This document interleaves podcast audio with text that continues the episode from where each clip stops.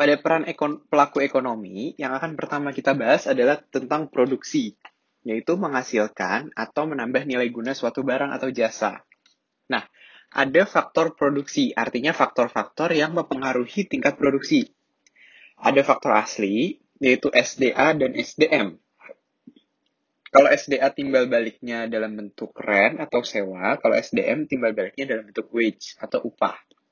Nah, terus yang turunan itu ada modal. Modal itu turunan dari SDA.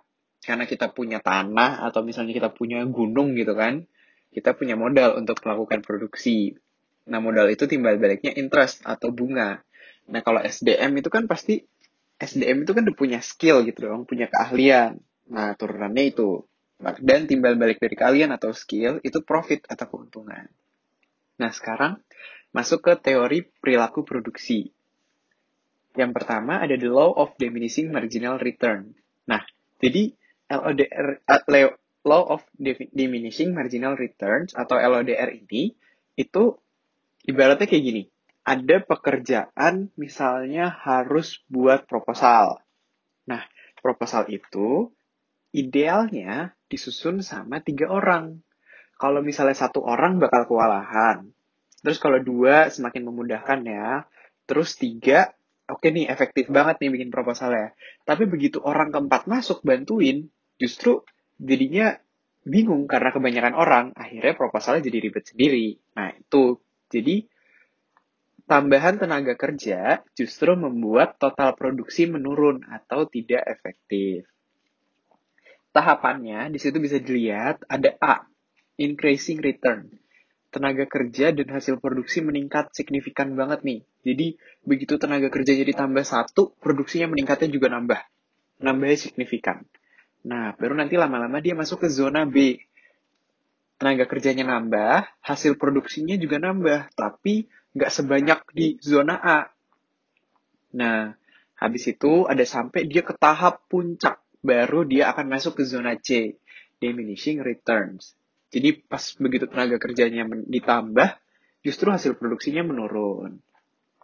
Nah, kurva fungsi produksi itu tadi kita bisa lihat dari TP. Nah, di zona A, perusahaan terus menambah tenaga kerja, akhirnya total produksinya meningkat dan marginal produknya meningkat. Nih, yang belum tahu marginal atau bingung marginal itu apa, marginal itu artinya setiap ada satu tenaga kerja ditambah, itu total produksi jadi nambah berapa? Artinya marginal itu adalah tambahan produksi ketika ada faktor produksi yang ditambah gitu.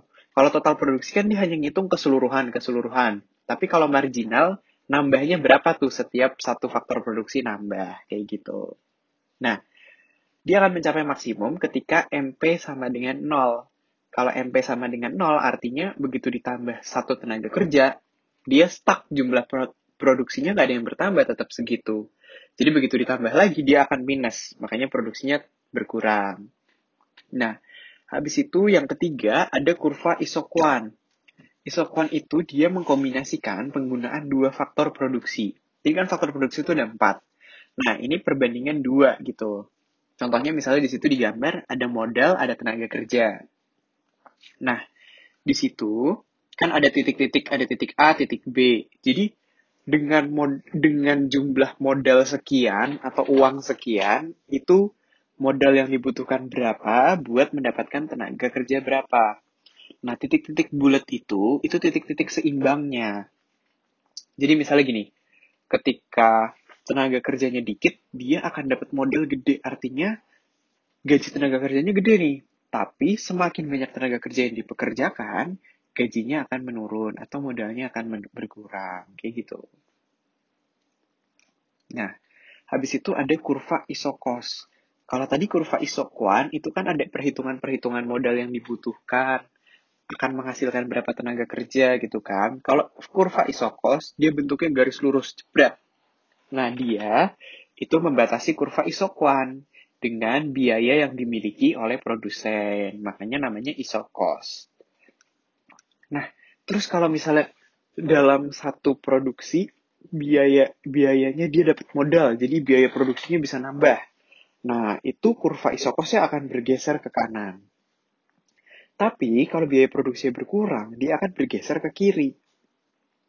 Nah, terus bisa juga misalnya salah satu faktor produksinya berubah harga.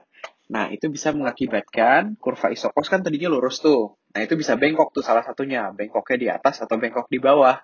Tergantung faktor produksi apa yang berubah. Misalnya di situ contohnya ada naiknya UMR di suatu daerah. Jadi misalnya kita biasanya harus menggaji karyawan 3 juta, naik nih jadi 4 juta. Jadi kan karyawannya otomatis akan berkurang dong yang dipekerjakan dengan biaya yang ada. Gitu. Misalnya gini, kita punya eh, uh, 10 juta gitu kan untuk gaji karyawan 10 juta. Nah, dulu UMR misalnya 1 juta. Jadi kita bisa menggaji 10 karyawan dengan 10 juta. Tapi begitu UMR naik jadi 2 juta, nah dari yang uang 10 juta bisa ngegaji 10 karyawan, jadi cuma bisa 5 karyawan doang. Nah, itu kayak gitu. Makanya eh, kurvanya, eh, garisnya berubah yang bawahnya. Nah, habis itu ke biaya produksi. Ada fixed cost, itu biaya tetap. Dia nggak akan berubah meskipun outputnya berapapun. Contohnya sewa gedung. Habis itu pajak. Nah, habis itu ada yang kedua, variable cost. Biaya yang berubah tergantung output produksi yang dihasilkan. Jadi, kalau misalnya produksinya makin banyak, itu biaya variabelnya makin gede tuh.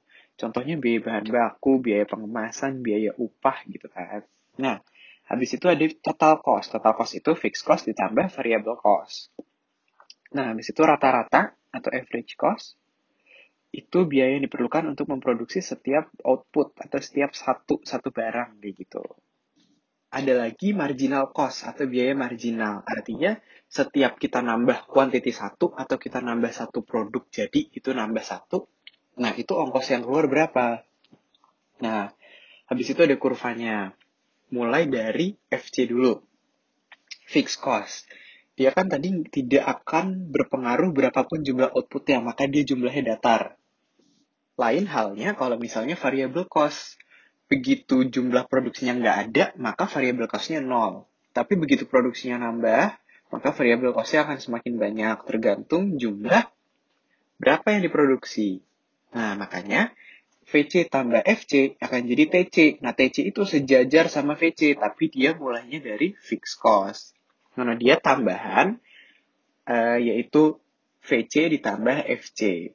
Nah, lalu saya mau bahas yang uh, average fixed cost. Nih, kenapa dia bisa turun langsung datar ke bawah? Nah, karena gini, uh, F, AFC itu kan average fixed cost. Jadi kalau misalnya fixed cost itu kan dia nggak berubah, nggak akan berpengaruh terhadap berapa produksinya. Jadi semakin banyak produksinya dibagi fixed cost, dia akan turun, nah, semakin turun harganya. Nah, terus kenapa AVC itu sempat turun dulu, terus dia naik? Misalnya gini, ada saatnya kita tahu misalnya kita produksi begitu satu sama dua lebih murah dua gitu kan. Nah tapi ada saatnya begitu dia akan turun turun turun turun turun terus lebih murah. Nah ada tambahan produksi jadi lebih mahal akan meningkat karena kita harus bayar tenaga kerja lebih, harus bayar bahan bahan lebih dan lain sebagainya. Jadi sempat turun dulu, habis itu baru naik. Makanya menyebabkan average cost-nya itu juga begitu. Nah, habis itu uh, ada MC marginal. Nah, dia kan tambahan tambahan biaya yang diperlukan gitu kan.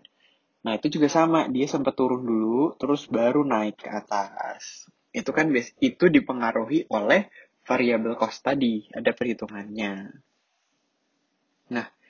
TC maksimum, total total cost maksimum itu sama dengan saat MC minimum. Eh, sorry, MC sama dengan 0. Artinya, udah nggak ada lagi tambahan produksinya itu artinya udah maksimum banget tuh ada jadi begitu nambah nambah produksi MC-nya nol itu artinya nggak ada biaya yang ditambahin begitu tambah quantity biayanya nggak ada yang nambah nah jadi itu TC maksimum terus kalau average uh, minimum di saat semuanya average rata-rata minimum itu saat average sama dengan MC jadi begitu rata-ratanya sama dengan tambahan biaya produksinya gitu. Nah, interpretasi biaya produksi ini kalau misalnya soal yang keluar nanti fungsi gitu kan. Nah, di situ ada misalnya 10 Q kuadrat tambah 3 Q tambah 100. Yang nggak ada Q di situ, itu udah pasti FC. Karena tadi syarat FC adalah dia tidak terpengaruh berapapun jumlah produksinya. Yang ada key-nya itu disebutnya VC, karena dipengaruhi sama key. Nah, tadi kalau ada biaya produksi, begitu dijual kita kan terima barang dong. Nah, eh, terima uang dong. Nah, itu disebutnya penerimaan produksi. Ada TR, total penerimaan. Jumlah key, produk yang kita jual dikali harga jualnya dong. TR itu dari situ. Nah, terus ada penerimaan rata-rata, average revenue, yaitu TR dibagi sama Q, atau disebutnya dengan P. Nah, kenapa kayak gitu? Rumus TR kan tadi Q kali P. Q kali P dibagi Q. Nah, Q-nya kan bisa dicoret. Jadi, penerimaan rata-rata atau average revenue itu bisa disebutnya price. Itu artinya penerimaan satu barang itu berapa gitu Barang yang laku dijual satunya itu berapa, itu disebutnya rata-rata. Nah, habis itu ada penerimaan marginal atau marginal revenue. Tambahan penerimaan akibat tambahan satu barang yang terjual. Jadi begitu kita menjual satu, berapa yang kita tambah? Ya sama aja P. Atau TR aksen, atau T, delta TR per delta Q. Itu sama aja. Makanya, kurva penerimaan produksi TR itu akan selalu meningkat. Semakin banyak barang yang kejual, maka penerimaan kita semakin nambah. Tapi, price, marginal revenue, dan average revenue-nya sama. Nah, perusahaan itu laba kalau misalnya TR-nya lebih besar daripada TC. Artinya apa yang dia terima itu lebih besar daripada apa yang dia keluarin biaya produksinya. Kalau BEP, ya dia nggak untung, nggak rugi, ya udah, dia nggak dapat apa-apa gitu. Kalau misalnya rugi, begitu TR-nya kurang dari TC kayak gitu. Nah, itu kan nanti biasanya ada soal juga yang bentuknya dia fungsi-fungsi kayak gitu kan. Nah, itu ada dua contoh soal, kalian bisa baca soal dan cara menjawabnya. Habis itu ada kondisi perusahaan, kalau P1 itu laba, karena P-nya lebih besar dari average cost. Kalau P2 itu BEP, karena price-nya sama dengan average cost. Jadi up harga jualnya sama aja kayak misalnya biaya rata-rata satu produksinya gitu. Terus kalau P3 itu rugi, nah tapi ruginya masih bisa bertahan lah pakai modal-modal yang sebelumnya. Tapi kalau P4 udah mulai siap-siap gulung tikar karena average variable cost-nya itu udah seharga harga jualnya. Kalau udah price di bawah average variable cost, itu udah gulung tikar, udah nggak bisa jualan lagi. Nah, habis itu ada bidang produksi.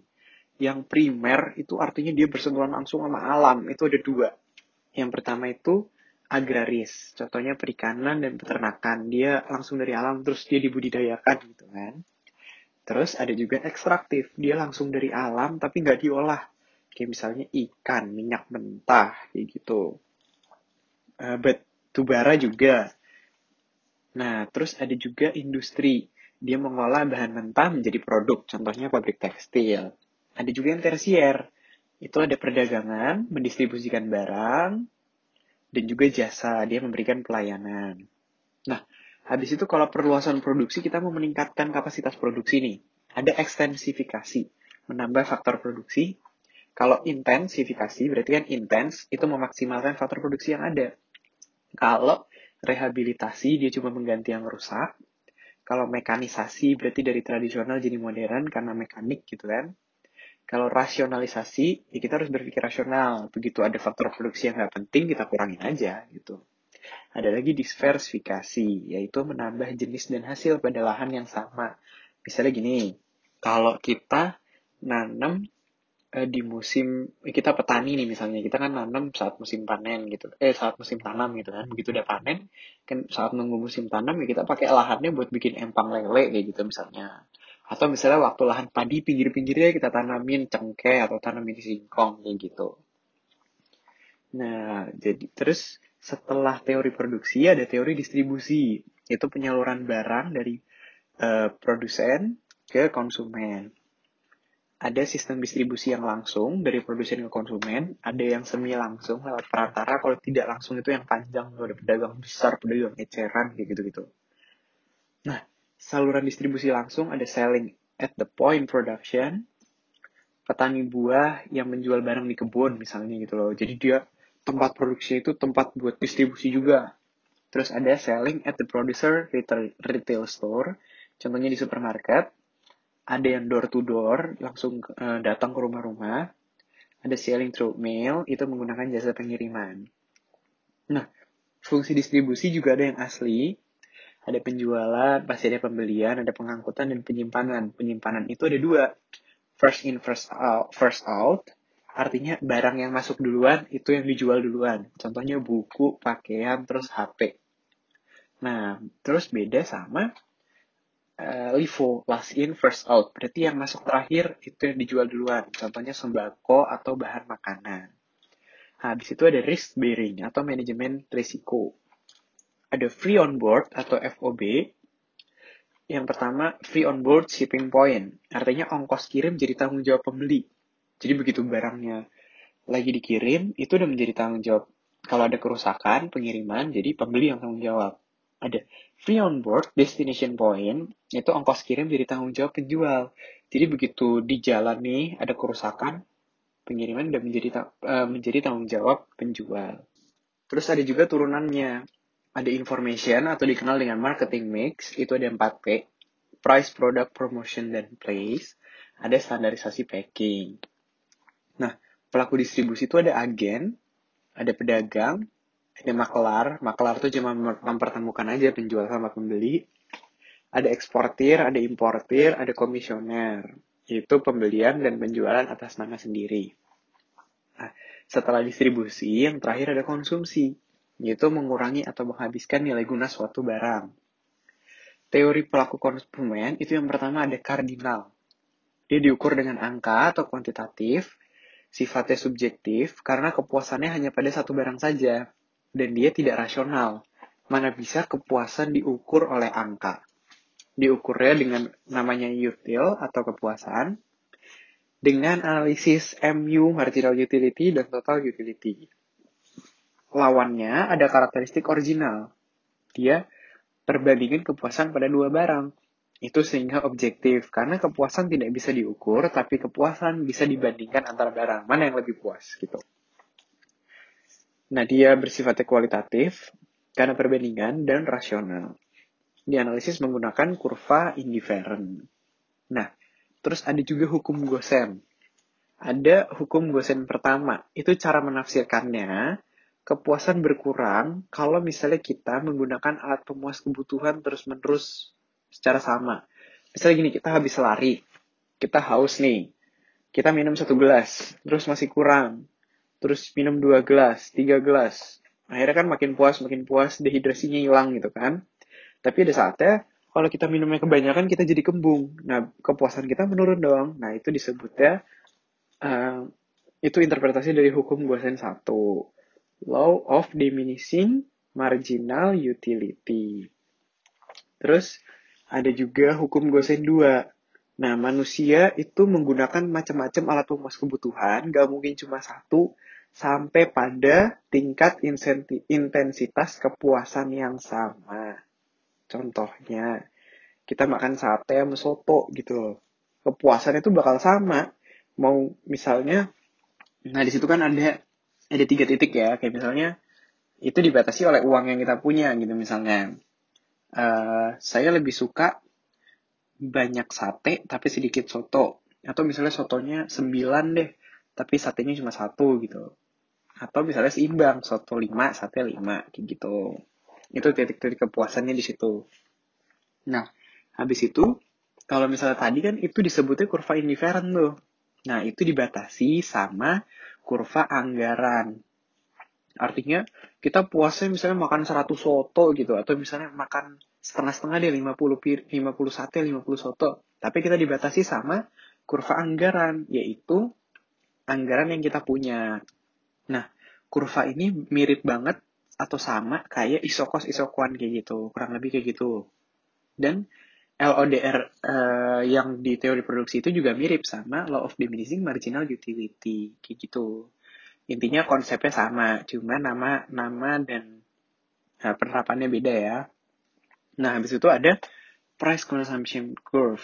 Itu juga sama, perubahan keseimbangan konsumen akibat perubahan harga barang. Sama aja kayak misalnya tadi dibahas di teori produksi. income consumption curve itu juga sama. Hmm, nah, eh, sama konsepnya.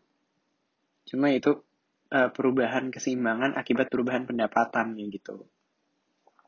Nah, habis itu ada peran pelaku ekonomi. Nah, kita kenal ada pasar input output gitu kan, terus bingungan tuh ada panah-panahnya itu diapain gitu.